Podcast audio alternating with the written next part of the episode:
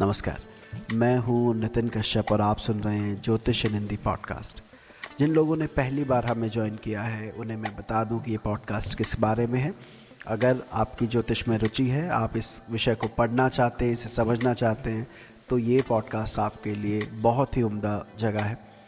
इसके अलावा आप हमारे ऑनलाइन कोर्सेज भी ज्वाइन कर सकते हैं। वहाँ एनरोल करने के लिए you have to visit our website www.astrolifesutras.com uh, हमारा एक यूट्यूब चैनल भी है जिसका नाम है एस्ट्रोलाइफ सूत्राज आप वहाँ पर भी विज़िट कर सकते हैं। हमें उम्मीद है कि आपको ये पॉडकास्ट बहुत पसंद आएगा। यदि आपको ये अच्छा लगे तो फॉलो करना मत भूलिएगा जिससे कि हमारे इसी तरह के और शो आपको रेगुलर मिलते रहे। अब और विलम्ब नहीं करते हैं आरंभ करते हैं आज की यात्रा। का मालिक कुंडली से भाग्य तक देखते हैं। ज्योतिष की शाखा एस्ट्रो लाइफ सूत्रस सबसे पहले तो नमस्कार जय श्री राम। आप सब उपस्थित हुए। जैसा कि पहले डिसाइडेड था दो दिन पहले एक पोस्ट डाली गई थी कि आप लोग अपने प्रश्न पूछे जो ज्योतिष संबंधित हो। उन टेक्निकल क्वेरीज को हम यहाँ पर लेंगे कोशिश करेंगे उनका जवाब देने की।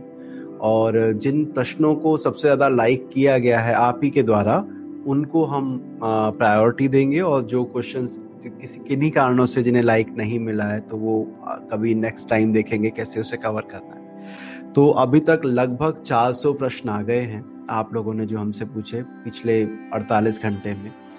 तो उन्हीं प्रश्नों के उत्तर 48 नहीं, बल्कि 24 घंटे से थोड़ा ऊपर कल ही डाली गई थी ये पोस्ट तो अब उन्हीं प्रश्नों को लेंगे और जानेंगे उसके क्या उत्तर हो सकते हैं।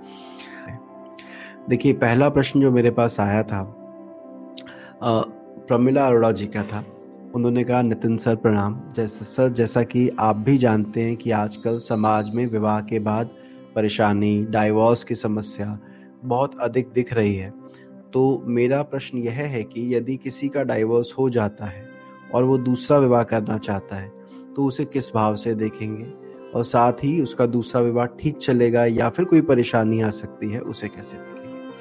और इस प्रश्न को लगभग छत्तीस लाइक आए थे अभी मैं सैंतीस कर देता हूँ। तो प्रमिला जी, प्रश्न बहुत अच्छा है आपका।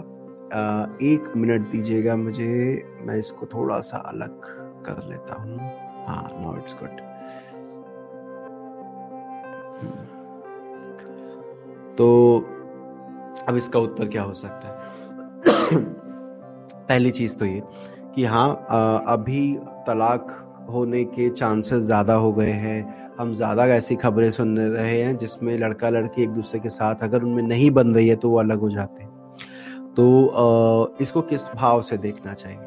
देखिए, शास्त्रों में जो भाव बताया गया है वो बताया गया है नवम नाइन्थ हाउस और जब हम पढ़ते थे और अपने गुरु से पूछा कि क्यों नाइन्थ हाउस लिया जाता है इसका क्या कारण है तो उन्होंने जो रीज़न हमें दिया वो ये था कि पहले क्या होता था कि यू नो लाइफ पार्टनर अगर पहला किसी कारणवश जीवित ना रहे तो uh, उसी की छोटी बहन या उसी के छोटे भाई से उस कन्या का विवाह कर दिया जाता था। भारतीय उसमें कई सारी मूवीज़ भी इस पर बनी है।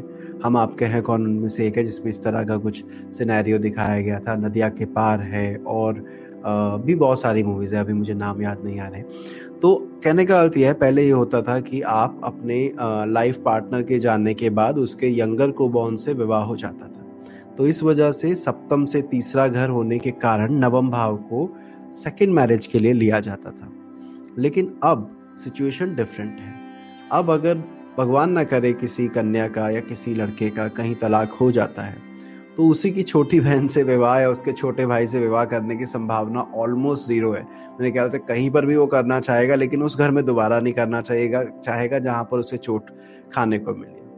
तो इस वजह से नवम की जो अब रेलेवेंस है, वो धीरे धीरे कम हो रही है और जिस जिन गुरुओं से मैंने सीखा, उन्होंने मुझे ये कहा कि दूसरा घर कुंडली में सेकंड मैरिज को रिप्रेजेंट करता दूसरा घर क्यों?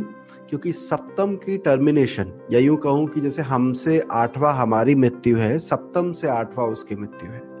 तो यदि यू नो सातवें घर से आठवां होने के कारण दूसरे घर से हमें दूसरे विवाह का विचार करना चाहिए।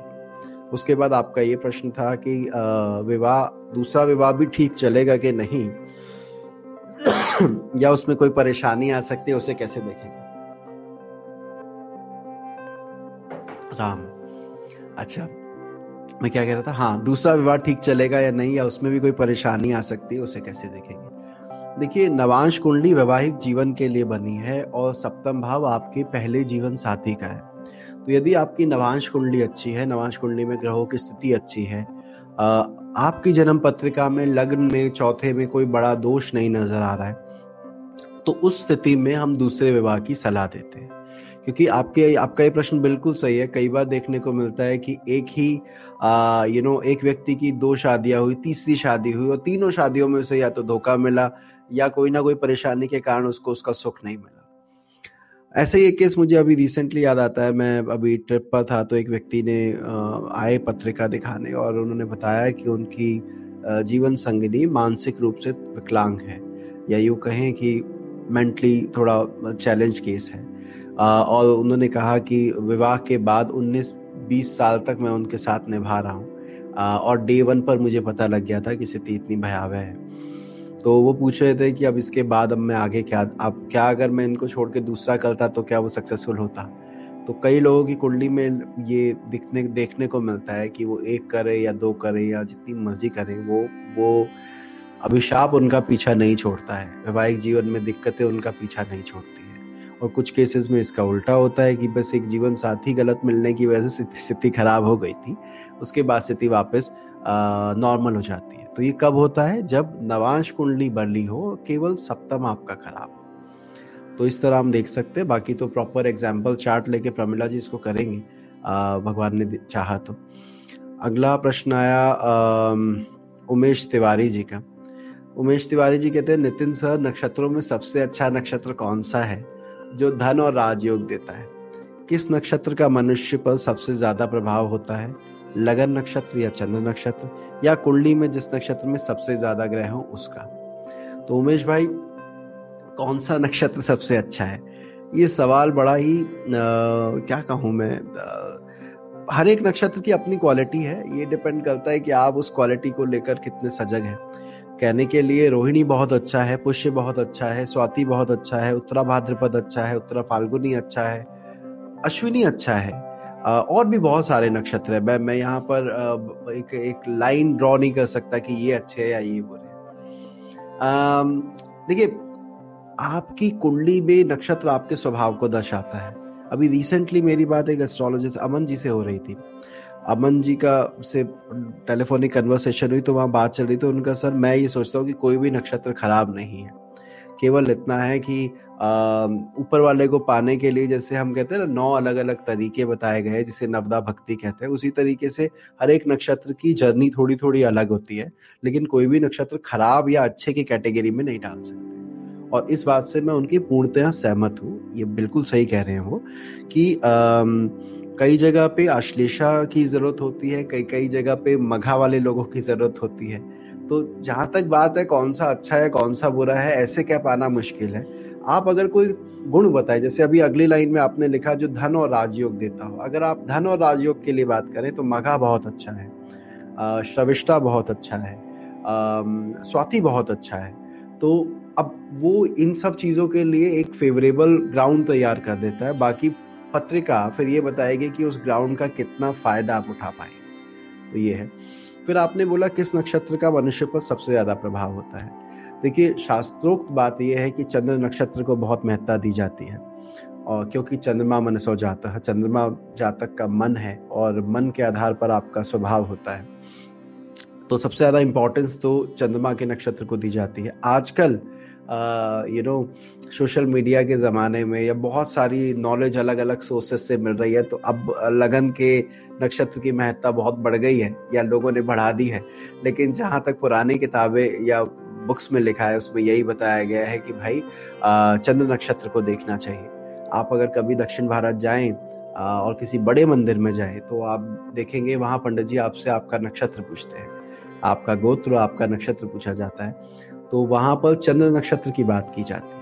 और शास्त्रों ने भी यही बताया है। तो चंद्र नक्षत्र की महत्ता सबसे अधिक है।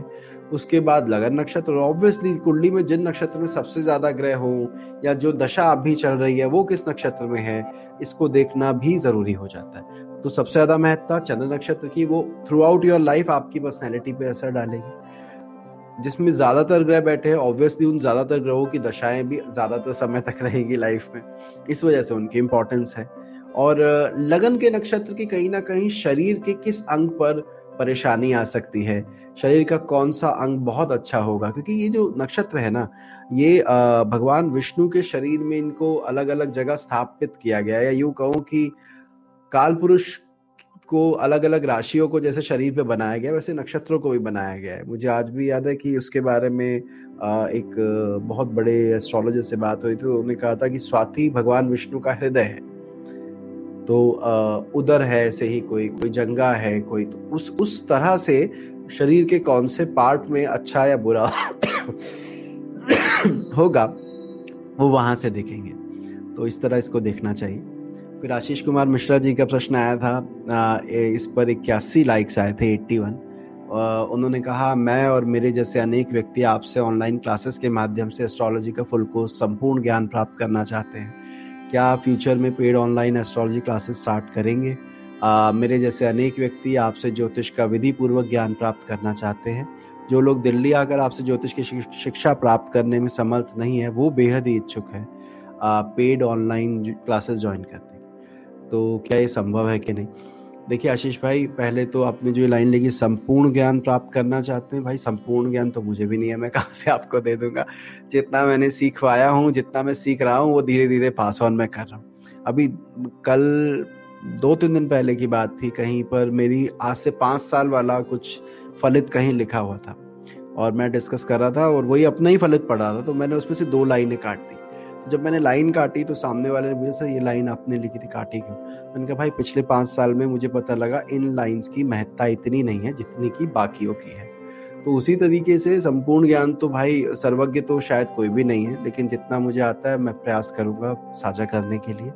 आपने सही कहा दिल्ली में जो लोग आ, आते हैं वो तो दिल्ली में तो पढ़ ही रहे हैं लेकिन अगर कोई बाहर से भी है उनके लिए कुछ किया जा सकता होगा तो मैं बहुत जल्द ही उसके ऊपर काम कर रहा हूँ। होपफुली इस बारे में विचार करके फिर जल्दी से आपको बताऊँ। आगे बात करते हैं। अगला प्रश्न शुभम बंसल जी का आया।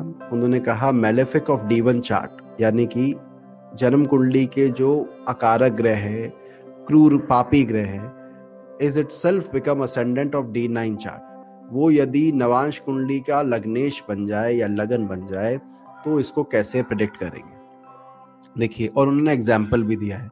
उन्होंने कहा मेष लगन की कुंडली में बुद्ध को अकारक ग्रह कहते हैं परंतु यदि बुद्ध ग्रह नवांश में स्वयं लग्नेश हो तो फलादेश कैसे करेंगे? लगन कुंडली में Budh in seventh house okay fine. Shubham जो आपका प्रश्न है कि इसको कैसे देखा जाएगा उसका उत्तर ये है कि आ, अच्छा नितिन गुप्ता जी लिख रहे हैं we are really we are in really fortunate Nitin भाई बहुत ही आ, साथ देते हैं मेरा। और नितिन गुप्ता जी, उनके लिए धन्यवाद। हाँ तो बात कर रहे थे हम कि नवांश कुंडली का लग्नेश यदि मेरी जन्म कुंडली का आकारक ग्रह है तो क्या स्थिति होगी?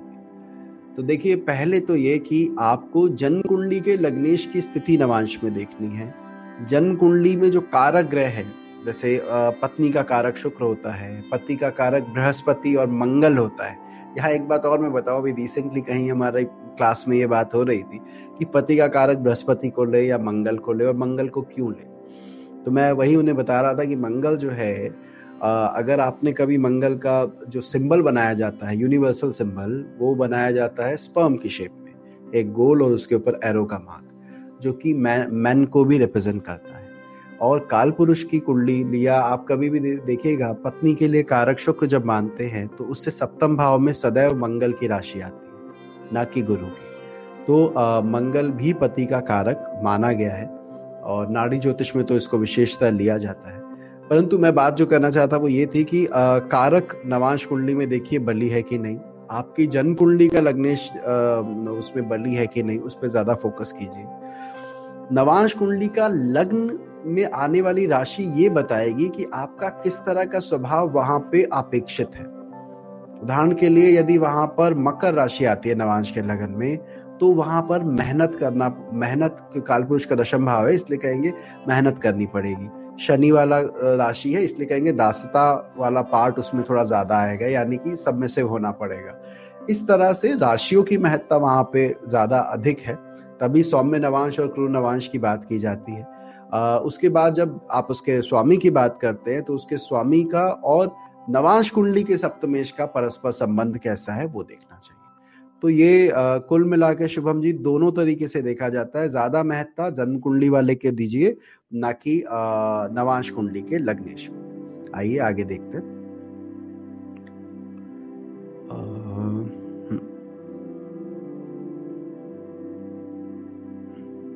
ओके।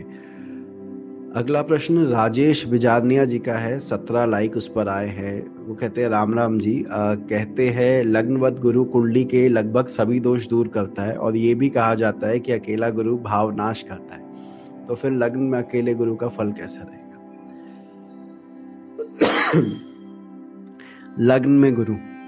अब देखो जो यहाँ पर अभी हमारे साथ 323 लोग जो दिख रहे हैं उनकी कुंडली में जितने भी गुरु जिनके लग्न में है वो मेरी शायद इस बात से सहमत होंगे। कुंडली के सभी दोषों को दूर करता यार, ये लाइन तो पूरी तरह सही नहीं है। रीजन क्या है कि बृहस्पति एक चादर ढक देता है कि आपकी कमियाँ या आपके जीवन में होने वाली नेगेटिव चीज़ें दुनिया के सामने नहीं आ पाती है। ऊपर से बहुत अच्छी स्थिति भी लगती है कि अरे, ये तो जैसे कहते हैं ना, बाहर से घर देखा तो मकान बहुत अच्छा नज़र आ रहा था और अंदर देखा नींव हिली हुई थी पूरे घर की। तो उसी तरीके से बृहस्पति लगन में बैठकर एक कवर दे देता है जो कि अच्छी बात है इस तरह होना भी। लेकिन पर्सनली जब मेरे पास इस तरह के चार्ट आए जिनके लगन में गुरु था, ऐसे लोग समाज के लिए तो बहुत अच्छे होते हैं, अपने खुद के परिवार के लिए और अपने स्वयं के लिए बहुत अच्छा उनके साथ होता नहीं देखा गया आप में से जो जो जिनके गुरु लगन में हो, कृपया बताइएगा। कि भाई ये आ, मैं जो कह रहा हूँ उस बात से आप सहमत है कि नहीं यदि आपके लगन में गुरु है तो। तो खैर मैं जो बताना चाह रहा था वो ये है कि लगन में गुरु होना समाज के लिए आपका स्वभाव अच्छा कर देता है। एक समाज में छवि बनी रहती है कि आप बहुत अच्छे हैं। लेकिन संजय भाई बताइए आपने लिखा अभी मेरी कुंडली में है लगन में गुरु तो आपको क्या फील होता है? तो आ, मैं यही कहूँगा कि जब कभी भी लगन में तो समाज के लिए अच्छा करते हैं, लेकिन अपने जीवन में बहुत परेशानियाँ देखने को मिलती है। ऐसा नहीं है कि लगन में गुरु आ गया तो आपकी कुंडली के सारे दोष दूर हो गए। इसका परफेक्ट एग्ज़ाम्पल तो भगवान भगवान श्री राम की स्वयं की कुंडली है, जहाँ गुरु उच्च का लगन में है। और भी बहुत लोग हैं, जिनकी कुंडली में उच्च का या लगन में गुरु है बराक ओबामा के चार्ट में है। तो जीवन में परेशानी तो उसने भी देखी, भगवान राम ने भी देखी। तो दूसरा जो आपका प्रश्न था कि जिस भाव में बैठता है उस भाव का नाश करता है आ, मैं इससे पूर्णतः सहमत नहीं हूँ। मैं कहूँगा इस पर एक मैंने वीडियो बनाया था स्थान हानि करो जीव स्थान वृद्धि करो शनि वाला। वो आप एक बार देखिएगा जिनका भी ये प्रश्न था। शायद आपको वहाँ उत्तर मिल जाए इसका कि भाई गुरु अगर अकेला बैठता है तो क्यों हानि करता है और क्यों हानि नहीं करता? चलिए आगे देखते हैं।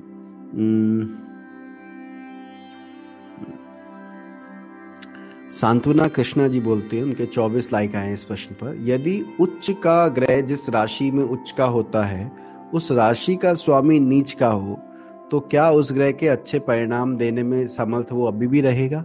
उदाहरण के लिए यदि शुक्र उच्च का है परंतु बृहस्पति जिसके घर में शुक्र उच्च का हुआ वो नीच का है। तो सांत्वना जी कहते हैं क्या इसका कोई असर पड़ेगा? ज़रूर पड़ेगा सांत्वना जी। आ, मैं आपको बताऊँ एक योग होता है जिसे पारिजात योग कहते हैं।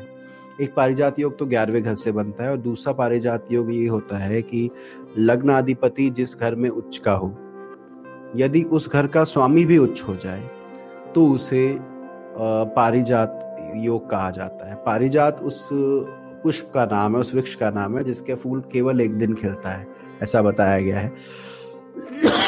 आपने वो भीम और द्रौपदी वाला केस याद होगा कि द्रौपदी ने एक फूल लेने के लिए भेजा था जब हनुमान जी ने उसकी परीक्षा के लिए पूछ रास्ते में डाल दी थी। तो उस उस समय भी पारिजात पुष्प का चर्चा आती है कि ऐसा एक पुष्प है जो साल में एक बार खिलता है। अभी भगवान कृष्ण पे आधारित एक एपिसोड में टीवी पर देख रहा था, उसमें भी वो पारिजात पुष्प, वो रुक्मणी को देते हैं सत्यभामा की जगह, जिस पर सत्यभामा पूरा वृक्ष मांग लेती है उसका। तो चर्चा बहुत जगह इसकी हुई है तो पारिजात मतलब रेयर चीज़ जो दुर्लभ है। तो यदि लग्नेश उच्च का हो जिसकी संभावना आप जानते हैं वन अपॉइंट ट्वेल्व है तो तब भी ये कहा गया चलो वो भी अच्छा है लेकिन अगर जिसके घर में गया वो भी उच्च का हो जाए तो कहानी तो कुछ और ही बन जाएगी। मैंने जितने ऐसे चार्ट देखे उनमें बहुत ही बेहतरीन ज़िंदगी देखी है उन लोगों की जिनका लग्नेश उचका था और जिसके घर में वो उचका हुआ वो प्लैनेट भी उचका रहा। तो अ, अब आपने इससे थोड़ा सा अलग सवाल पूछा है। आपने बोला है कि वो नीच का हो तो क्या है? भाई, जब उच्च का होने पे फल बढ़ गए हैं तो नीच का होने पे फल कम भी होने चाहिए। अगर वो पारिजात योग करके कोई योग है तो अगर हम उस योग का उल्टा असर देखें, यानी कि कहे कि मेरा ग्रह लग्नेश उच्च का जहाँ बैठा है, उसका स्वामी नीच का हो गया तो वहाँ पर जिस घर में वो गया है, उस घर के लिए कोई विशेष वृद्धि नहीं कर पाएगा। मेरी बात समझिएगा। शायद इस पर भी एक वीडियो मुझे जहाँ तक याद आ रहा है, अब हो सकता है नहीं बनाई होगी, जहाँ पर, वहाँ पर मैं सुदामा और कृष्ण का एग्ज़ाम्पल कई बार लेता हूँ। तो मेरा कहने का अर्थ ये है कि सामर्थ्यवान के घर में जाकर अगर आप कमज़ोर होकर सामर्थ्यवान के घर में जाएँगे तो डेफिनेटली सामर्थ्यवान आपकी मदद करेगा, अगर वो आपका मित्र है तो। लेकिन यदि आप स्वयं बली हैं और एक ऐसे व्यक्ति के घर में हैं जो कमज़ोर है, नीच का है तो कहीं ना कहीं आपकी उच्चता वहाँ पे उस तरह प्रभाव नहीं दे पाएगी जिस तरह वो सामान्यता देती तो इसलिए इस बात को ध्यान में रखिएगा। सागर तलविया जी लगातार पूछे जा रहे हैं भाई षडबल में सबसे ज़्यादा क्या देखना है? आ, ज़रूर इस बारे में बात करेंगे। Abhishek Lavania ji thank you so much for your message देखो मुझे ये पता नहीं था वैसे आपको एक चीज़ बताऊँ कि YouTube पर अगर आप लाइव शो करते हैं तो डोनेशन वहाँ दी जा सकती है मैं पढ़ रहा हूँ इसको। आ, लेकिन जब मैंने करना चालू किया तो देखता यहाँ पर यार कुछ कुछ कभी कुछ हज़ार रुपए लेके आ रहे हैं कभी कुछ अमाउंट आ रहा है कभी कुछ आ रहा है। तो लगा ये जाते कहाँ पर है? खैर ये अमाउंट किसी ने तो घूम फिर के हमारे पास पहुँच जाता है। एनीवे anyway, आगे बात करते हैं। तो षडबल में आपने मुझे सबसे ज़्यादा क्या देखना चाहिए? भाई षडबल में स्थान बल की महत्ता है। अब अब आपके इस सवाल को मैं तोड़ तोड़ कर बोलूँ सागर भाई, इस पर भी एक वेबिनार करने का मन है मेरा, लेकिन मुझे लगता है कोई करना नहीं चाहेगा, क्योंकि शटबल में डीप कोई जाना नहीं चाहता। या तो जो कोई जिस, जिसको एक्चुअली ये एस्ट्रोलॉजी पढ़नी हो, वो जाएगा। हॉबी करने वाले बचते हैं इस सब्जेक्ट से। उसमें क्या है कि उच्च बल की अपना फल बताया गया है, दिशा बल का अपना बताया गया है, चेष्टा बल का अपना फल बताया गया तो मैं यहाँ पे ये नहीं कह सकता सागर कि यार षडबल में सबसे ज़्यादा क्या देखना चाहिए। वहाँ पे तो नंबर्स दे दिए गए उनको तो आप टोटल नंबर को देख सकते हैं क्या नंबर है, उसके बेसिस पे पता लगता है ग्रह बली है कि नहीं। लेकिन उच्चता के बल का मतलब है, जिस राशि में आप गए वहाँ उच्च के हैं। स्थान बल मतलब केंद्र में बैठने का भी बल मिलता है, वहाँ पे केंद्र आदि बल कहा जाता है। तो कुल मिलाकर हर एक बल की अपनी महत्ता है we can differentiate it but still तीन चार बल तो हम नॉर्मली भी देखते हैं, आप भी देखते हैं और मैं भी देखता हूँ, वो क्या है? भाई, उच्च का हुआ कि नहीं? ये बल तो आप देखोगे देखोगे, उच्च का है, नीच का है, मित्र क्षेत्रीय शत्रु क्षेत्रीय दूसरा आप ये भी देखते होंगे कि कुंडली में ग्रह छह आठ बारह में है, केंद्र में है, त्रिकोण में है तो ये दूसरा बल आप स्थान बल में देख रहे हो। तीसरा आप ये देखते हो, ग्रह अस्त तो नहीं है तो ये चेष्टा बल भी आप चेक करते हो कि वक्री है, अस्त है, उसके बारे में देखते हो। फिर आप पाप, विंशोपक बल देखा जाता है, या विंशोपक बल को साइड कर दिया जाता है वो सप्तवर्गीय बल कहा जाता है कि वर्गों में वो कहाँ बैठा है उसका बल निकाला जाता है कि नवांश में मेरा ग्रह यहाँ है। आजकल तो बहुत क्लाइंट आके खुद बता दे, बताते हैं कि, सर, मेरे नवांश कुंडली में गुरु उच्च का है या मेरी दशमांश में कुंडली में ग्रह यहाँ बैठा है। जानकर बहुत अच्छा लगता है तो मतलब इतना डीप देखा जाता है। तो ये सारे बलों की विवेचना षडबल में की गई है। तो हम ये नहीं कह सकते ये इंपॉर्टेंट है या वो खराब पर फिर भी आपने प्रश्न पूछा तो इसका उत्तर मैं ये कहूँगा, स्थान बल पे ज़्यादा आप इम्पोर्टेंस दें उसको। अच्छा आगे बढ़ते हैं। सांतुरा जी का हो गया, राम राम ओके। अस्वरी आरबी ने प्रश्न पूछा है, जैसे हमें करियर की शुरुआत या धन कमाने का पता चलता है, वैसे ही रिटायरमेंट रिटायरमेंट कब कैसे देखी जाती है, धन कमाना कब बंद होता है? बड़ा ही इम्पोर्टेंट सवाल है, असावरी जी मैं अगर नाम आपका सही बोल रहा हूँ तो। लेकिन फिर भी देखिए रिटायरमेंट लेनी भी चाहिए कि नहीं? सेवानिवृत्त होने के योग कुंडली में कैसे देखे जाते हैं? कई बार कुंडलियाँ हमारे पास ऐसी आती है जहाँ पे हम व्यक्ति को कहते हैं, भैया, ज़िंदगी में भी कभी भी रिटायर मत हो ना जिस दिन रिटायर हो गए, उस दिन आप आप डिप्रेशन में चले जाओगे। आपके लिए बहुत दिक्कत आने वाली है। और कई जगह पे हम देखते हैं कि 45 की एज हुई नहीं बयालीस की एज हुई नहीं। उन्होंने अपनी लाइफ ऐसे प्लान की हुई होती है कि हाँ बयालीस तक कमाएँगे खूब कमाएँगे। उसके बाद बयालीस के बाद बड़ा सा घर लेकर ऐश वाली ज़िंदगी जिएँगे और फिर हम कमाएँगे नहीं। ये दोनों कुंडली पे आधारित है। आ, कैसे इसको देखना चाहिए? दशाएँ देखी जाती हैं। आपको बताऊँ केपी एस्ट्रोलॉजी में पंचम भाव को लिया जाता है कार्य कब? संपूर्ण होगा या कब आप अपना रिटायरमेंट लेंगे वी के लिए वॉलेंट्री रिटायरमेंट के लिए भी उस पर ध्यान दिया जाता है। तो पंचम भाव से संबंधित दशाओं को लेना चाहिए। व्यक्ति के स्वभाव को लेना चाहिए कि वो खाली बैठ भी सकता है कि नहीं। वो चीज़ इंपॉर्टेंट है। तो इस तरह देखा जाता है असवरी इसको बिना चार्ट के समझाना थोड़ा मुश्किल होगा क्योंकि उसमें हमें राशि लगन की भी लेनी है, वहाँ बैठे ग्रह को भी देखना है। कितना आराम पसंद है व्यक्ति, वो देखना पड़ेगा। कितना मेहनती है वो देखना पड़ेगा। फॉर एग्ज़ाम्पल यदि लग्नाधिपति तीसरे में है, लग्नाधिपति दसवें घर में है, मैं कभी नहीं कहूँगा कि आप घर पर बैठिए आराम से। आप बैठ ही नहीं पाएँगे। आपको हर टाइम लगेगा काम पे जाना ज़रूरी है। भाई, ये ये, अगर काम में मेरा कुछ डिस्टर्बेंस हो गई तो पूरे घर में भी डिस्टर्बेंस हो जाएगी। आप लोग जिन जिन की कुंडली में 359 के करीब अभी लोग हमसे जुड़े हैं, उनमें से किसी की भी कुंडली में यदि लग्नेश तीसरे या दसवें में हो तो वो इस बात को, की पुष्टि करे कि उन्हें कार्य क्षेत्र पे ज़्यादा रहना पसंद है कि नहीं? क्योंकि जहाँ तक मेरी रीडिंग की बात है तो मैंने देखा है मोस्टली ये लोग वो है जो मेहनत करना चाहते हैं। खाली बैठना तो मतलब इनके लिए बड़ी दो दिन घर पे बैठ जाए तो घर में ही झगड़ा चालू हो जाता है तो बेहतर है कि ये बाहर रहे तो अच्छा रहेगा। अच्छा चलिए जी, करणदीप भाई कह रहे हैं कि हंड्रेड परसेंट राइट योगेश भाई भी ओके हम्म। चलिए, आगे बढ़ते हैं, फिर आगे की बात करते हैं। अच्छा अगला प्रश्न लेते हैं।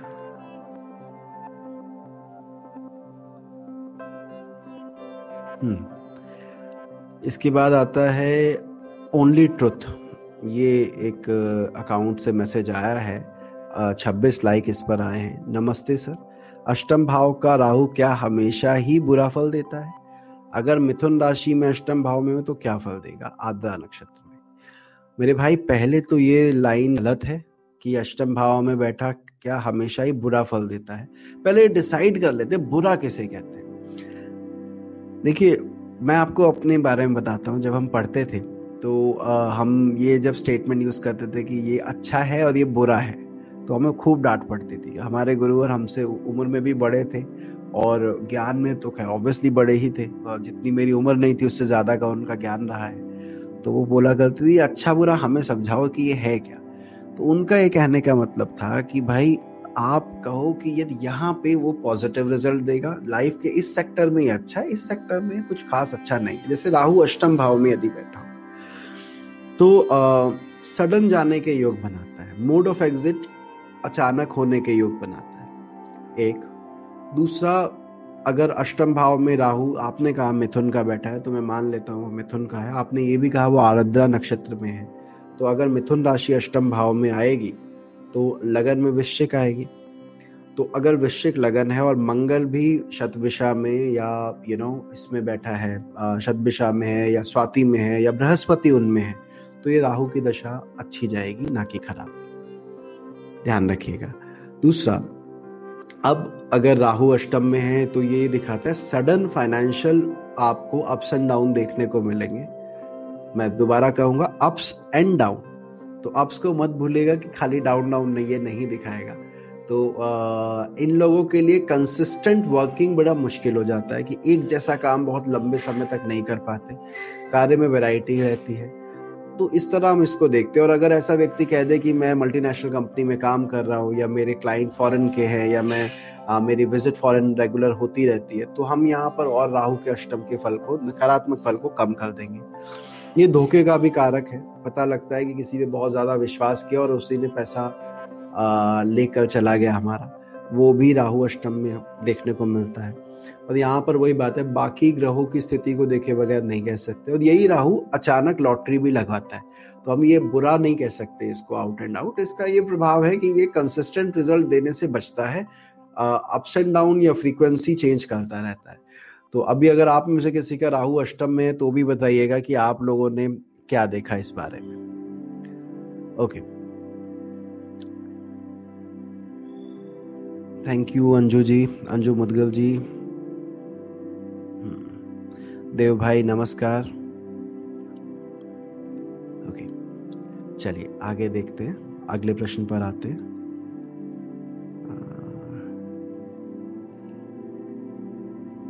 21 लाइक आए इस प्रश्न पर पूजा सक्सेना जी के इस प्रश्न पर मुझे बड़ा अच्छा प्रश्न लगा क्योंकि इस तरह मैंने कभी सोचा नहीं था जिस तरह से उन्होंने यू नो ये बात रखी।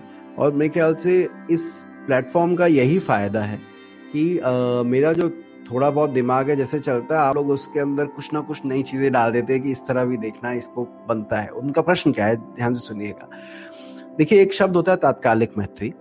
जब कोई ग्रह कुंडली में किसी और ग्रह के साथ बैठ जाए या उस ग्रह से पांचवे, सातवें, पाँचवें, छठे, सातवें, आठवें, नौवे में बैठ जाए तो उन दोनों को शत्रु मान लिया जाता है। तो उनका ये कहना है कि अगर तात्कालिक मैत्री में एक ही भाव में दो ग्रह की युति है तो उन्हें मित्र नहीं मानते, जो कि वो बिल्कुल सही कह रही है। तो वो कहते हैं, फिर उनकी युति को शुभ क्यों कहा जाता है? जैसे चंद्रमंगल की युति है। मैं चंद्रमंगल छोड़िए, मैं गज केसरी योग लेता हूँ, क्योंकि आपने बात रखी पूजा जी। गज केसरी योग, मान लीजिए गुरु चंद्रमा किसी का साथ है तो हमारे पास वो गज केसरी योग बन गया।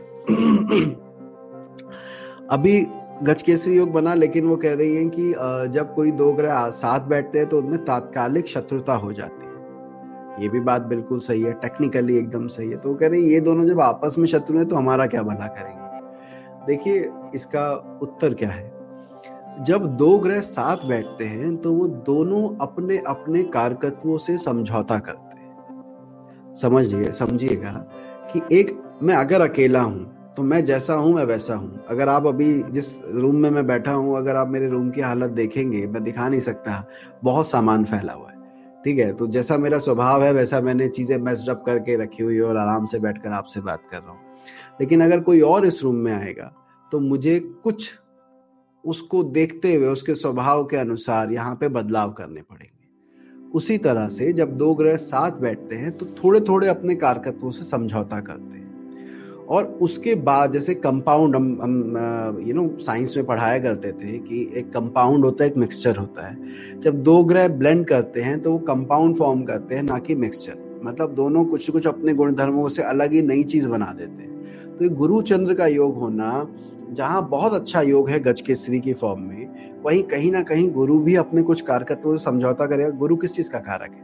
गुरु स्थायित्व का कारक है। चंद्रमा बहुत तेज चलायमान है बहुत तेज चलता है। वो अपनी गति से समझौता करेगा या अपने कंसिस्टेंट स्टेबिलिटी से कहीं ना कहीं समझौता करेगा। इसीलिए जब दो आ, बिल्कुल ही डिफरेंट मेंटालिटी के प्लैनेट साथ बैठ साथ बैठते हैं जैसे गुरु शुक्र की युति है सूर्य शनि की युति है बुध मंगल की युति है केतु शुक्र की युति है, राहु और गुरु की युति है। तो हम कहते हैं, यार, ये ब्लेंडिंग से, इन योग से दोनों ही ग्रहों को नुकसान पहुँच रहा है और बहुत ज़्यादा डैमेज पहुँच रहा है। इस वजह से वो कुंडली में जिस भी घर में बन रहा है, उसमें नुकसान ज़्यादा करेगा। मेरी बात समझ है? तो आप इस बात को ध्यान रखिएगा कि ग्रह के लिए तो समझौता हुआ, लेकिन व्यक्ति के लिए समझौता नहीं हुआ। व्यक्ति को उससे फ़ायदा होता है। तो ये देखने में आता है। आगे बढ़ते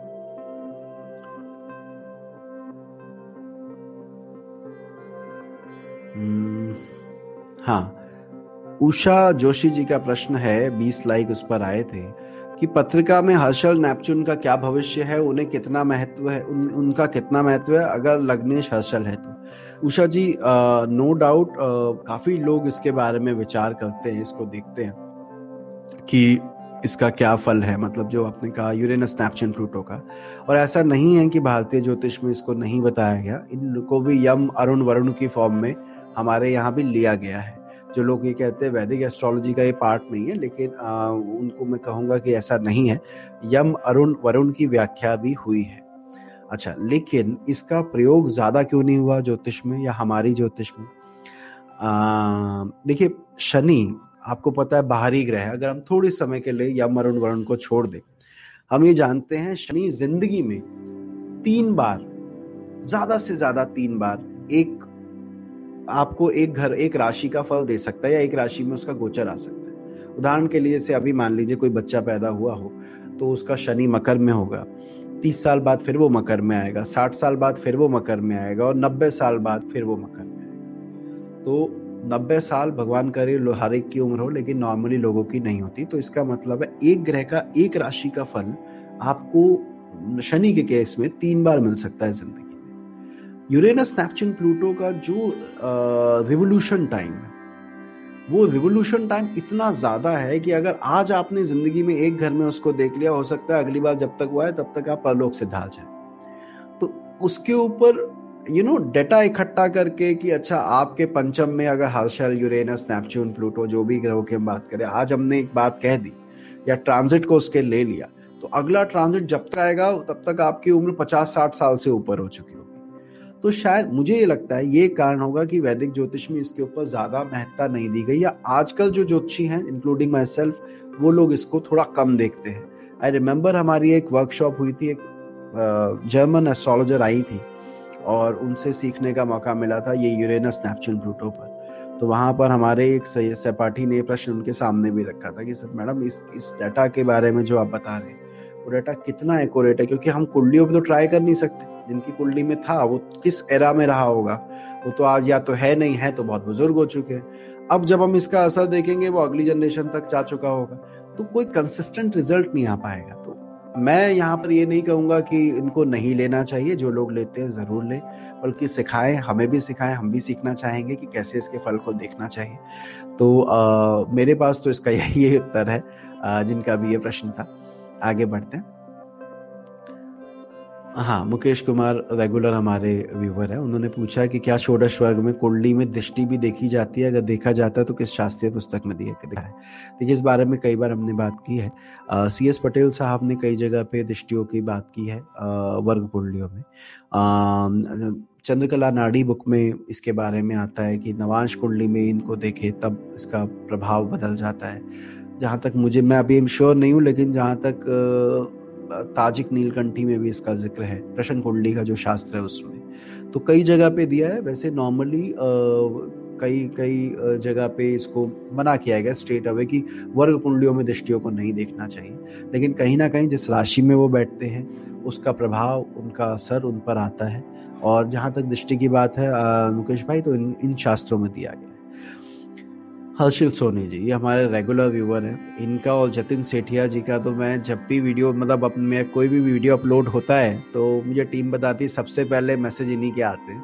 तो भाई, हर्षिल भाई थैंक यू और जतिन भाई, आपका भी, कि इतने शिद्दत से आप हमें सुनने का प्रयास करते हैं। आप लोगों की वजह से ही लगता है कि जल्दी जल्दी वीडियो बनाना चाहिए। कैप हो गया तो आप कहीं लिख के ना भेज दो कि भाई साहब, अगले वीडियो कहाँ है? खैर हर्षिल ने प्रश्न पूछा है कि किसी पाँच, किसी अगर किसी के पाँच ग्रह एक साथ हो तो फल कथन कैसे करें? देखिए, पहले तो वो कुंडली को हम खराब मानते हैं, जहाँ पे पाँच या चार से ज़्यादा ग्रह इकट्ठे हो। क्यों मानते हैं? खराब भी यहाँ पर भी बता दो, खराब क्या हो जाता है? देखिए, ग्रह जितने फैले हुए होंगे उतना अच्छा असर देंगे। ग्रह जितने सिमटे हुए होंगे एक, दो, तीन घर में तो जीवन में उतार चढ़ाव ज़्यादा होता है। दूसरा हासिल इनमें से किस ग्रह को ज़्यादा महत्ता देनी है, वो निर्भर करता है कि लगन की डिग्री क्या है और उतने डिग्री पर उस भाव या उस राशि में कौन सा ग्रह बैठा है, उसको सबसे ज़्यादा इंपॉर्टेंस है। फिर ये देखें कि उन पाँच छह ग्रह की युति में कौन सबसे अधिक बलवान है। फॉर एग्ज़ाम्पल अगर मान लीजिए सूर्य वहाँ बैठा है, पता लगता है तीन चार को तो उसने अस्त कर दिया। तो वहाँ पर आपको ये देखना पड़ेगा कि भैया सबसे ज़्यादा बली कौन है, कौन निर्बल है। फिर कौन किसके ज़्यादा समीप है, कौन किससे ज़्यादा दूर है? एक पत्रिका मुझे याद है अभी रिसेंटली बल्कि आज सुबह ही देख रहा था मैं। कुंभ लगन की पत्रिका थी, शनि उसमें 22 डिग्री पे था शुक्र भी वही था, बुध भी वही था। मतलब कुंभ लगन की पत्रिका थी और एक पाँच नौ तीनों के स्वामी सातवें घर में लेकिन वो केवल तीनों के स्वामी नहीं थे, उनके बीच में सूर्य भी था, राहु भी था और एक आध क्रूर गया और था। तो अब हुआ क्या, उस जातक को उन चीज़ों की प्राप्ति जो होनी चाहिए, जो हम कहते रहे एक पाँच नौ के स्वामी तीनों इकट्ठे होके केंद्र में बैठ के लगन को देख रहे हैं, जातक तो कहाँ होगा? लेकिन जब बीच में आपके ग्रह आ गए ना तो वो उस पाथवे को ब्रेक कर देते योग भंग कर देते हैं। इसके बारे में जैमिनी ज्योतिष में बहुत अच्छे से चर्चा होती है। कभी मौका रहेगा तो उसमें बात करेंगे। लेकिन फिर भी अभी हासिल यही कहूँगा, आप इस पर एक वीडियो भी है कि तीन से ज़्यादा ग्रह अगर इकट्ठे हों तो उसका फलित कैसे करें। और वो वीडियो आप ज़रूर देखिएगा। दो, तीन, दो ढाई साल पहले बनाया गया था वो वीडियो तो शायद उससे काफ़ी हेल्प रहे। फिर शांति लता मिश्र जी का प्रश्न है और बड़ा ही ज्वलंत प्रश्न है। जुड़वा बच्चों की कुंडली का फलित कैसे किया जाए? सबसे पहले तो जिन लोगों के जुड़वा बच्चे हैं जो खुद जुड़वा पैदा हुए थे, मैं उनको ये निवेदन करूँगा कि जब भी आप किसी ज्योतिषी के पास जाएँ तो उसको जाते ही पहले बता दें कि हम ट्विंस रहे हैं। कारण क्या है कि देखिए, दोनों की कुंडली लगभग most of the time same होती है। नवांश कई बार बदल जाता है। वो भी इसलिए क्योंकि नॉर्मल डिलीवरी अगर होती है तो उसमें दोनों जो भी सिबलिंग है, उनके बाहर आने में थोड़ा समय का फ़र्क हो जाता है। लेकिन सी सेक्शन में सिजेरियन में वो फ़र्क भी खत्म हो जाता है। तो अ, इस वजह से वो कई बार नवांश भी नहीं बदलता है। शास्त्रों का ये मत है कि भाई षष्ट्यांश और त्रिशांश कुंडली देखनी चाहिए जो मैंने अपने गुरु से सुना था और देखा कि जो पहली संतान होती है उसको षष्ट्यांश कुंडली से देखे और दूसरे को लगन कुंडली जो उसकी बनकर आई है उसी से देखे। तो लेकिन ये तभी पॉसिबल है जब आप किसी को पत्रिका दिखा रहे हैं और पहले बोल दें कि भैया हम जुड़वा पैदा हुए और मैं बाद में हुआ हूँ या मैं पहले हुआ हूँ, जो भी। तो उसके बाद ये चीज़ आती है।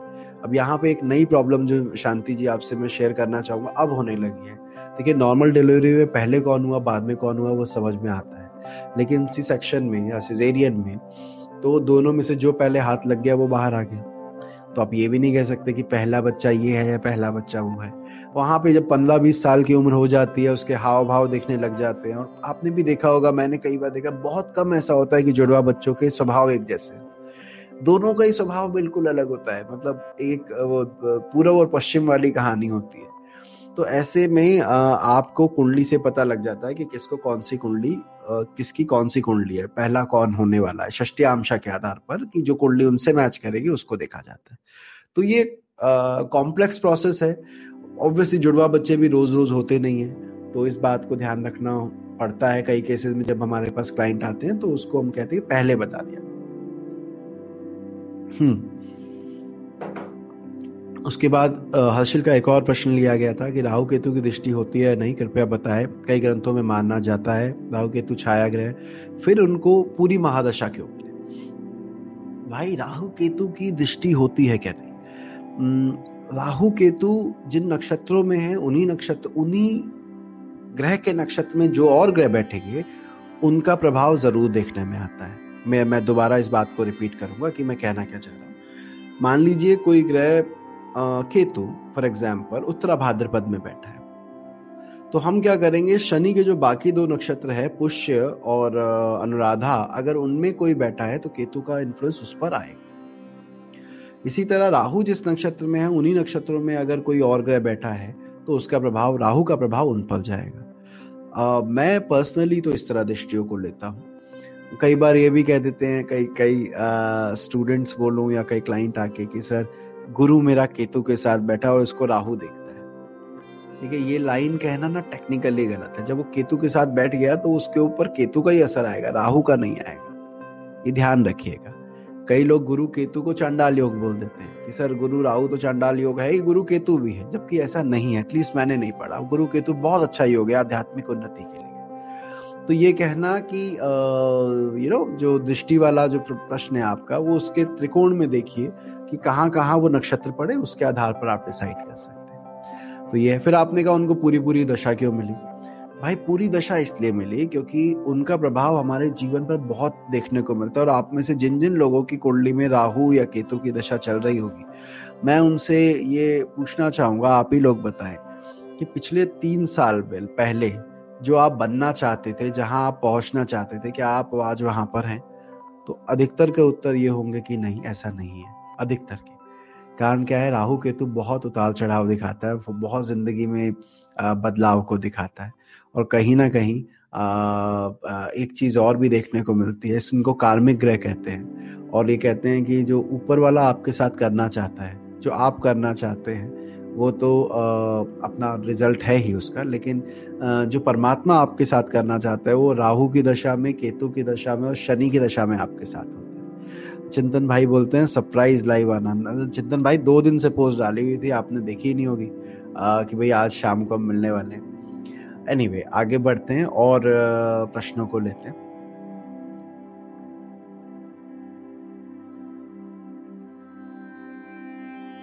ओके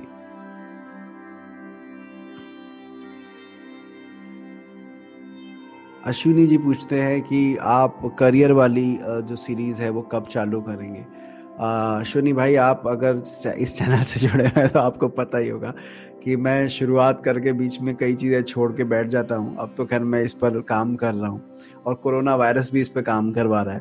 खैर आप सभी अपनी सेहत का ध्यान रखिएगा। जिस तरह से अभी फ़िलहाल स्थिति एकदम हॉल्ट पे लग गई है। थिएटर्स बंद है मंदिर बंद है वर्क फ्रॉम होम मिल रहा है काम का, काम बंद हो गया है।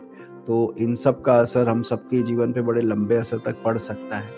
खैर इस समय का सदुपयोग कीजिए। जो लोगों की जो जो हॉबी है, अगर ज्योतिष पढ़ने की हॉबी है तो ज्योतिष पढ़िए, घर पर रहिए, हाथ धोते रहिए, वगैरह वगैरह, जैसे आप औरों से सुन रहे हैं, मैं भी वही कहूँगा, प्रयास मेरा भी यही है। तो ध्यान रखिएगा क्योंकि है तो कोई छोटी चीज़ तो है नहीं, पूरी दुनिया डरी हुई है इससे।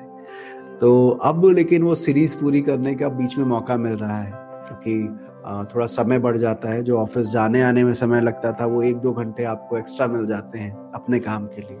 तो उसको हम देखेंगे। जल्दी पूरा करते हैं, अश्विनी जी। अच्छा विशाल श्रीवास्तव का एक प्रश्न आया जो ऑल दो इसको लाइक ज़्यादा नहीं मिले, लेकिन मैं प्रश्न ज़रूर लेना चाहूँगा। सर, अष्टमेश का अस्त होना बेहतर है या खराब? यहाँ पे ना मुझे एक चीज़ याद आती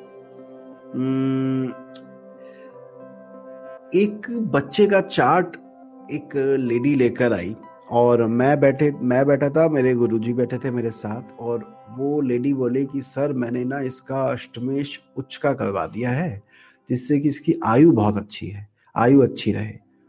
तो जितनी मेरी समझ थी, मैंने कहा लेडी ने तो बड़ी समझदारी दिखाई, अष्टम के स्वामी को बलि कर दिया तो आयु बढ़ जाएगी। तो गुरु ने मुझे एक लाइन कही थी कि, भैया, बलि करना ही है तो लग्नेश को करती, आयु तो उससे भी बढ़ती है। तो अष्टमेश करने पे जो अष्टम की नकारात्मक या ऐसी जो चीज़ें हैं जो लोगों को कम पसंद आती है, वो भी तो बढ़ेंगी।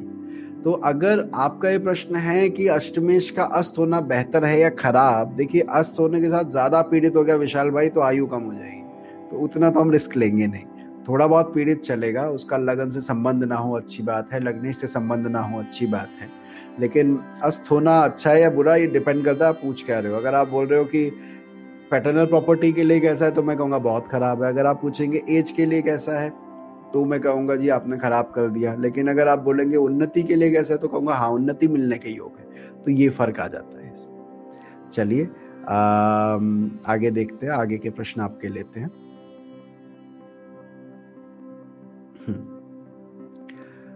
इसके बाद प्रश्न आया कि अच्छा हाँ अट्ठाईस प्रश्न, अट्ठाईस इसमें लाइक आया। रुपेंद्र जी ने बोला है कि, सर सिंह लगन, मैं पूरा पढ़ देता हूँ। Sir in Leo ascendant moon is exalted and aspected by Jupiter and Mercury what result give the moon because sun and moon are the friends अच्छा है भाई, अगर चंद्रमा उच्च का है तो दिक्कत क्या है? अब सिंह लगन के लिए वेश बनता है चंद्रमा और गुरु, बुद्ध दोनों शुभ ग्रह उसे देख रहे हैं। आपने कहा वो वृषभ राशि का यानी दसवें भाव में बैठा है। और दसवें भाव में उसको अगर गुरु देखता है और साथ में एक और शुभ ग्रह आपने बताया, मैं दोबारा नाम पढ़ू, बुद्ध देख रहा है, धनेश लाभेश होकर।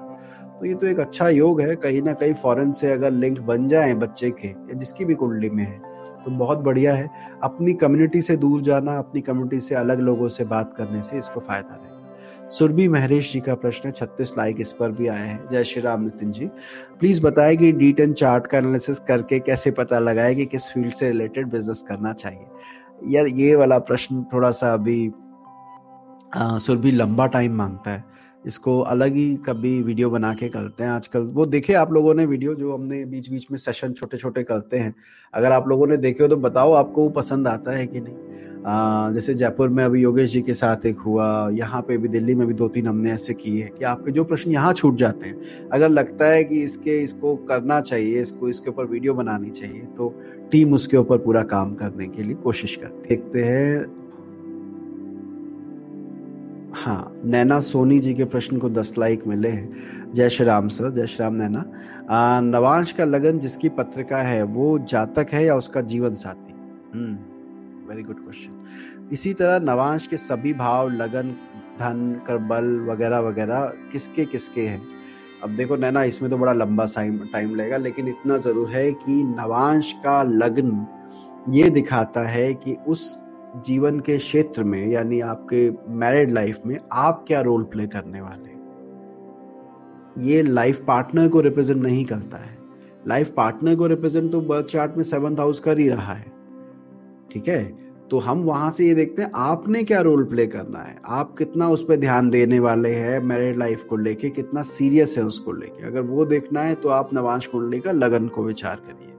और फिर आपने कहा उनको धन, बल और बाकी भावों के क्या क्या फल है? उनके लिए भी इसी तरह बताया गया है कि वैवाहिक जीवन में उनका क्या रोल है? जैसे सास, ससुर, देवर, इनका विचार आप कहाँ से करेंगे? तो कुंडली में तो हम जिन भावों के लिए कहते हैं, उन भावों से और भी रिश्तेदार देखे जाते हैं बट नवांश के अंदर वो पर्टिकुलरली सास का घर देवर का घर बन जाता है जो जो भाव यू नो बताए गए हैं उसके लिए। तो नवांश कुंडली में पूरी कुंडली का विवेचन करना इस तरह किया जाता है। फ़िलहाल तो क्योंकि समय कम है, और भी प्रश्न लेने इसको अभी यहाँ पर इतना ही रखते हैं। एक किशन गौर जी का प्रश्न है, सर डिवोर्स के बारे में कुछ बताइए। कौन सा योग के कारण दो या दो से ज़्यादा विवाह होने की संभावना होती है? किशन भाई, मैं सच बताऊँ ना, अगर मैं यहाँ पे सच बोल दूँ तो बड़ी दिक्कत हो जाएगी। मेरा कहने का मतलब ये है। देखिए, एक क्लासिकल बुक में लिखा है और मेरे एक एक जगह पे विवाह के ऊपर ना एक सेमिनार हो रहा था। तो इस, वो घटना पूरी बताता हूँ, चलो आप। विवाह के ऊपर एक सेमिनार हो रहा था। मैं भी वहाँ पे अपना लेक्चर देने गया था और मेरे कुछ मित्र भी थे। तो मेरे किसी एक मित्र ने वहाँ पर ये बोला कि यदि लग्न आधिपति लगन में बैठा हो तो व्यक्ति के दो विवाह होते हैं। अब हम सन, मैंने कहा, यार, ये अच्छा ऐसा भी हो सकता है, लगन में लग्नेश बैठ जाए तो दो शादियाँ। तो और भी उन्होंने काफ़ी सारे ऐसे बड़े कॉमन से योग बताए, जो सुन के लगा कि, यार, ये, इस योग से दो शादी कैसे हो सकती है? या मतलब इतने तो हमने देखे भी नहीं है प्रैक्टिकली नहीं देखा है उसको। तो जो मेरे गुरु थे, स्वर्गीय महेंद्र नाथ केदार जी, केदार सर अभी उनकी पुण्यतिथि हुई है तो वो वहाँ पर थे। जब उनका उनका बोलने का मौका आया तो उन्होंने खूब डांट लगाई, जिन्होंने ये ऐसा बोला था। उन्होंने अपने शब्दों में कहा कि, भाई, ऐसा है कि जब ये शास्त्र लिखे गए थे, तब अगर व्यक्ति सामर्थ्यवान होता था तो दो विवाह करने में वो इन्वॉल्व हो जाता था। जैसे हमारे दादा पलदादा पलदादा के टाइम पे पर्टिकुलरली बहुत कॉमन था ये सुनना कि दो दादियाँ थी, दो मेरी नानियाँ थी वगैरह वगैरह। ऑल दो मेरे केस में मुझे याद नहीं कि ऐसा था कि नहीं, लेकिन मोस्टली हम सुनने को मिलता है, ठीक है? तो वहाँ पर तब उस समय जब राजा महाराजाओं का टाइम था और जेब में पैसे होते थे तो एक व्यक्ति दो दो, तीन तीन विवाह कर लेता था तो क्योंकि वो घर चला सकता था, उनका इस तरह का सामाजिक ताना बाना था। लेकिन अब तो वो योग नहीं रहा अब तो मोनोपोली पॉलीगैमी अलाउड ही नहीं है। गवर्नमेंट आप जेल में डाल देगी सरकार आपको अगर आप दो या दो से ज़्यादा विवाह कर लेते हैं पत्नी के होने के बावजूद जहाँ तक मेरी समझ है तो अब वो योग वैसे फलीभूत नहीं होते। दूसरा पहले के समय में आ, आपने भी देखा होगा अगर बहुत ही कंजर्वेटिव माहौल था स्त्री अगर किसी से बात भी कर लेती थी पर पुरुष से तो उसको ऐसी निगाहों से देखा जाता था कि इतने बात भी क्यों की? और आप, आप अगर दिल्ली गुड़गांव बैंगलोर या इस इन क्षेत्रों में आए तो वहाँ पे महिलाएँ काम भी कर रही है बातें भी कर रही है मज़ाक भी कर रही है सब अलाउड है। तो ये जो लोग कहते हैं ना कि तलाक के योग ज्योतिष में तलाक के योग ये वाला योग तलाक का है वो वाला योग तलाक का है। पर्सनली मैं बोलूँ कि भाई अगर तलाक का वो योग होता एक्चुअली में होता संबंध विच्छेद का तो वो अभी नहीं, आज से चालीस साल पहले भी रिज़ल्ट दे रहा होता, जैसे कि यू नो उस टाइम पे भी उतने ही तलाक हो रहे होते जितने आज हो रहे पर एक्चुअली तो ऐसा नहीं होता। ज्योतिष में आप ये बता सकते हैं कि वैवाहिक जीवन आपका सुखमय होगा या दुखमय, आप कई लोग विवाह होने के बावजूद सालों अकेले बिता देते मैंने ऐसे ऐसे केस देखे हैं जिनका भी ये प्रश्न था उनको मैं बताना चाहूँगा, जहाँ पे पति पत्नी साथ हैं, एक ही घर में है, लेकिन दस साल तक वो अलग अलग रूम में सोते हैं और एक दूसरे से बात नहीं करते, बात नहीं की। अब उन केसेस को आप क्या विवाह मानेंगे? अब तलाक तो नहीं हुआ, लेकिन वो तलाक से कम भी नहीं है, बल्कि तलाक से ज़्यादा ही बुरा है। तलाक में कम से कम आप कोई दूसरी अपॉर्चुनिटी के लिए सर्च तो करोगे, यहाँ पे तो वो भी नहीं हो सकती। कुंडली में वैवाहिक जीवन शुभ या अशुभ होना तो हम देख सकते हैं, लेकिन तलाक ही होगा। ये कहना मैं मैं इन, इस बात से बचता हूँ जब तक दोनों पत्रिकाएँ मेरे सामने ना अगर दोनों पत्रिकाएँ मेरे हाथ में है, वर की भी और कन्या की भी, जिनका वैवाहिक जीवन चल रहा है तो समझ में आ जाता है देखकर कि हाँ इन दोनों को साथ रहने का कुछ अभी क्या आगे भी नहीं बनने वाला, कुछ नहीं दिखता है। तो जो भी वो निर्णय लेना चाहे वो स्वतंत्र है और या यू ये देख लिया जाता है कि अभी दशा खराब है अभी गोचर खराब है, इस वजह से तलाक हो सकता है। आगे चलकर वो चीज़ नहीं होगी या मतलब आगे चल के दिक्कत नहीं दिख रही है तो हम उन्हें बता देते हैं कि ये समय इतना काट लो, उसके बाद यही व्यक्ति है, वापस आपको वैसे ही आपके साथ व्यवहार करेगा जैसे पहले करता था। तो मेरा कहने का अर्थ ये है कि तलाक का कोई योग नहीं होता, अच्छे वैवाहिक जीवन और बुरे वैवाहिक जीवन का होता है उसके लिए कुंडली में सप्तम, सप्तमाधिपति, शुक्र पुरुषों के केस में इवन महिलाओं के केस में भी, शुक्र को ज़रूर देखिएगा। प्लस तुला राशि कहाँ पर है, क्या स्थिति है, व्यक्ति का नेचर क्या नज़र आता है, कुल मिला के एक पूरा पैकेज तैयार होता है। मुंबई में एक मैरिज पे हमने सेमिनार किया था और अभी बाकी आप लोगों से भी मैं कहना चाहूँगा, एक बार कोरोना वायरस वाला इशू सॉर्ट आउट होता है तो आप जिस भी शहर में अगर आप वहाँ पे कोई इस तरह का सेमिनार करना चाहें और मुझे बुलाना चाहे, मैं आने को तैयार हूँ। मैं इस पे एक जितने घंटे आपने बोलने के लिए बोलोगे, मैं बोल सकता हूँ, बता सकता हूँ, क्योंकि ये टॉपिक ऐसा है जिस पर जितनी बात की जाए कम है और ज़रूरी भी है कि कुंडली मिलान कैसे करना चाहिए या यू नो मैरिड लाइफ कैसे देखी जाती है। तो इसको इस तरह करते हैं। जय श्री राम, नीरज कुमार साहू जी, श्रेया जय श्री राम, मुक्ति, जय श्री राम। ओके मुक्ति ने एक प्रश्न भी रखा है। खैर मुक्ति थोड़ा व्यक्तिगत प्रश्न है, इसको यहाँ ना पूछे तो बेहतर रहेगा।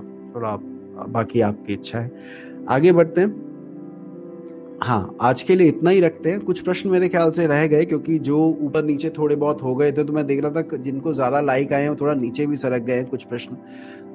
जैसे एक प्रश्न ये है कि बीमारी कुंडली में कैसे देखते हैं? ऋचा जी, बीमारी देखने के लिए कहा गया है कि कुंडली में आपको विचार करना चाहिए लगन के बल का आपको विचार करना चाहिए तीसरे के स्वामी के बल का। आपको ग्यारहवा बली नहीं होना चाहिए या थोड़ा कमज़ोर होना चाहिए ज़्यादा ग्यारहवा बली होना भी बीमारी देता है। छठे भाव का बली होना शुभ है। फिर उसके बाद बीमारी किस शरीर के अंग पर है उसके लिए दृष्टान पद्धति बताई गई है। वो काफ़ी सटीक लगती है। बीमारी कहाँ की होगी इस बारे में बताने के लिए। आ, मेरे ख्याल से टाइम ज़्यादा हो रहा है नौ बजकर उनसठ उनचास मिनट हो रहे हैं। तो अगर आप सब लोग कहें तो इसको वाइंड अप करें अभी। या दस मिनट अभी और चलाएँ जैसे आप लोगों की इच्छा।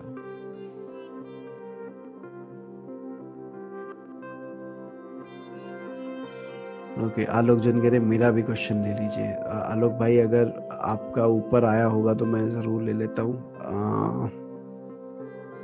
अच्छा चलिए मैं एक दो प्रश्न और लेकर इसे ख़त्म करता हूँ जो लोग आप लोगों ने आ, पूछा है। ठीक है। नितिन भाई अभी भी जुड़े हुए मैंने कहा सीधी तो सो गए होंगे नितिन जी तो। अच्छा चलिए। एक प्रश्न मैंने देखा था अभी पता नहीं वो कहाँ चला गया। डाइवोर्स वाला ले लिया बीमारी वाला हो गया। आ,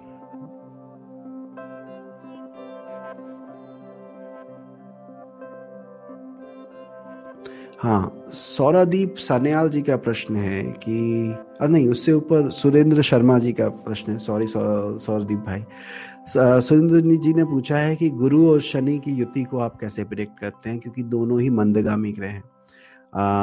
बिल्कुल दोनों मंदगामी ग्रह हैं। काल पुरुष की कुंडली में धर्म कर्म के स्वामी बनते हैं जिसे धर्म कर्म आधिपति योग भी कहा जाता है शास्त्रों में। तो आ, वो बात आपकी बिल्कुल सही है। आ, बैटरी लो हो रही है यार। एक एक मिनट रुकिए, मैं बैटरी कनेक्ट कर दूँ, उसके बाद फिर हम आगे करते हैं इसको।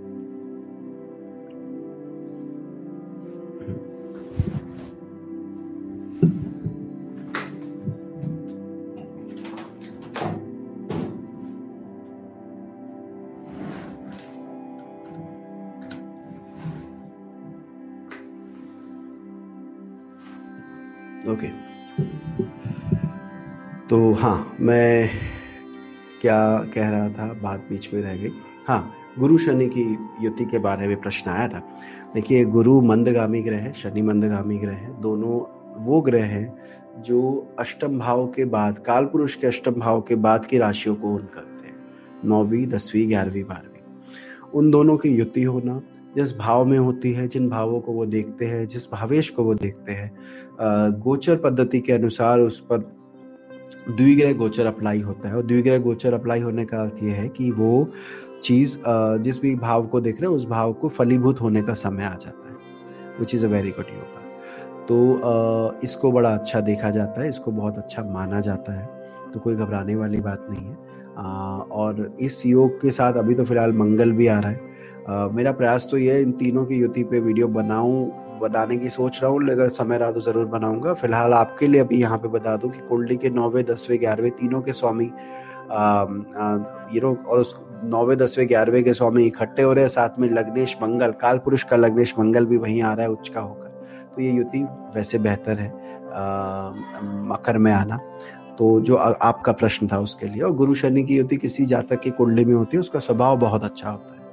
व्यक्तिगत रूप से मैंने देखा है, उनको ना पैसे कमाने की भूख कम होती है। मान सम्मान को ज़्यादा इम्पोर्टेंस देते हैं। सामने वाला मेरी बात को कितना ध्यान से सुन रहा है, सामने वाला मुझे इज़्ज़त देता है कि नहीं, वो बहुत महत्वपूर्ण हो जाता है।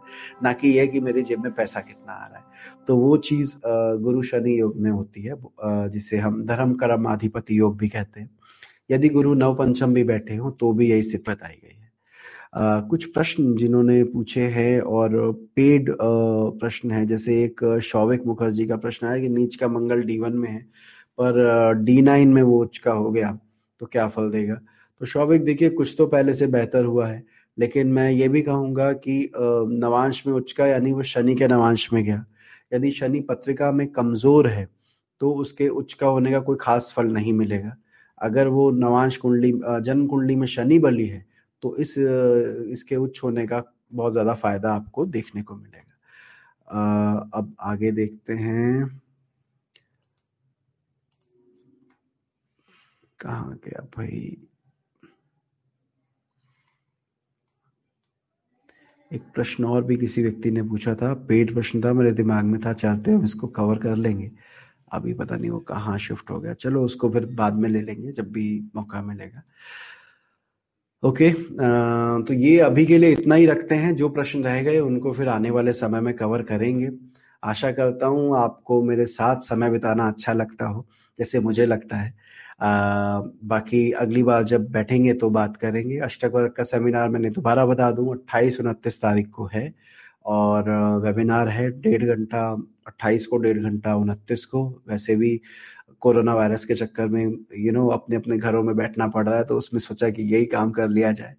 अ, और कुछ रहेगा तो ज़रूर आपसे अगली बार मिलेंगे। अप्रैल में जब इस तरह का कोई लाइव सेशन करेंगे। आने वाले नवरात्रों के लिए अभी से हार्दिक शुभकामनाएँ। भगवान करे माँ करे आपके लिए आने वाला समय बहुत शुभ हो और आपको उन्नति दे।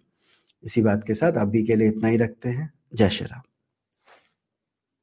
उम्मीद है कि ये एपिसोड आपको अच्छा लगा हो। अगर आपका ज्ञानवर्धन हुआ हो तो इस चैनल को फॉलो करना मत भूलिएगा। साथ ही साथ, आप इस ऑडियो शो को शेयर भी कर सकते हैं अपने दोस्तों के साथ जो ज्योतिष में रुचि रखते हैं। मिलते हैं अगली बार, किसी और विषय के साथ। जय श्री राम।